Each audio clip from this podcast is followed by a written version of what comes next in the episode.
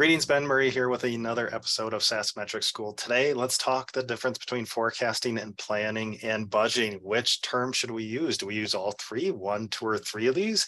Well, let's talk about that. So the difference between these terms. So forecasting is the process of, of updating your forward-looking financials. So if we have actuals through, let's say, June, and we're going to forecast the rest of the financial year, fiscal year, we're going to update our P&L forecast, our balance sheet, maybe the cash flow as well. So we're updating those forward-looking financial statements with what we think will happen this year or maybe over a rolling period. Then we have budgeting. So budgeting is a one-time process. If you're on the calendar year, usually happens in the fall. Let's say we kick this off October 1st and have a board presentation in December, presenting our board and board to the board and hopefully getting approval. Sometimes it does go into January if we don't get approval, but it's a one-time process to set that budget for the next fiscal year. And once the budget is set, I'm a firm believer that the budget's locked in. Of course, there are a lot of different things get, that could happen. Pandemic hits, and maybe we do have to update that budget. That is the holy grail of what we're trying to achieve for that next fiscal year. And then planning, you know, I came up through the ranks of FP&A, financial planning analysis, and planning. Okay, well, what's planning?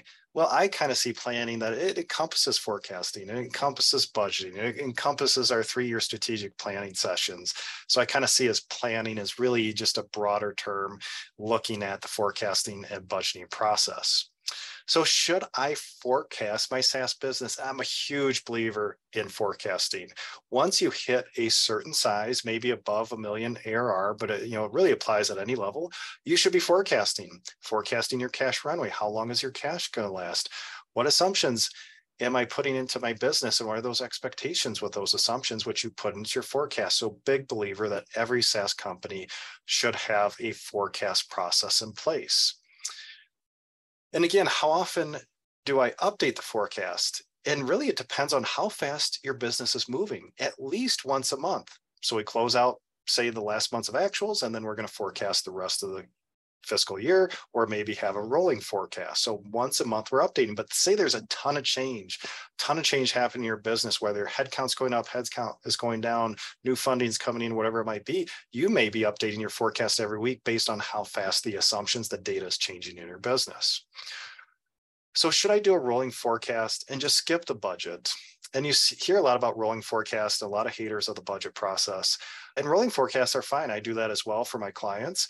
And, you know, let's say we're in October and our fiscal year ends December, well, the forecast through December really isn't going to mean much. So maybe I'm going to extend that forecast out through next July or even through the end of next year. And that's considered a rolling forecast. We're just going out beyond that current fiscal year. Should I skip the budget? No, I really do believe there is value in the budgeting process. And I always say that it really tests the operational assumptions, operational expertise of expertise of your leadership when they're drafting budgets for their departments. So big believer in the budget. And with rolling forecast, every time you do a rolling forecast, you update it. So your targets are always changing. How do we know if it worked this last time? How do we know we hit our revenue? If we're pulling our revenue down, we keep pulling revenue down, but hey, that's the current forecast. And we hit that, but really we just pulled the revenue forecast down in the last three forecast cycles. So that's why a big believer in setting those targets, those high level targets through that budgeting process. And at what ARR, ARR size do I need a budget? Well, this really depends. You know, the, a lot of companies I work with less than 5 million ARR don't have a budget in place.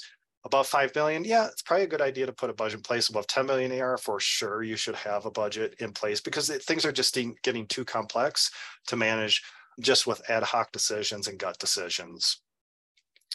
And then next, are there templates for forecasting budgeting? Of course, on my blog, I've got tons of free forecast budget templates at thesaascfo.com. So you can download all those all for free. So that's a little bit about planning, budgeting, and forecasting. Again, big believer in the forecast process and just part of that monthly financial close process. So if you found value in this episode, please leave a rating. We'd love a five star rating, and we'll see you in the next episode.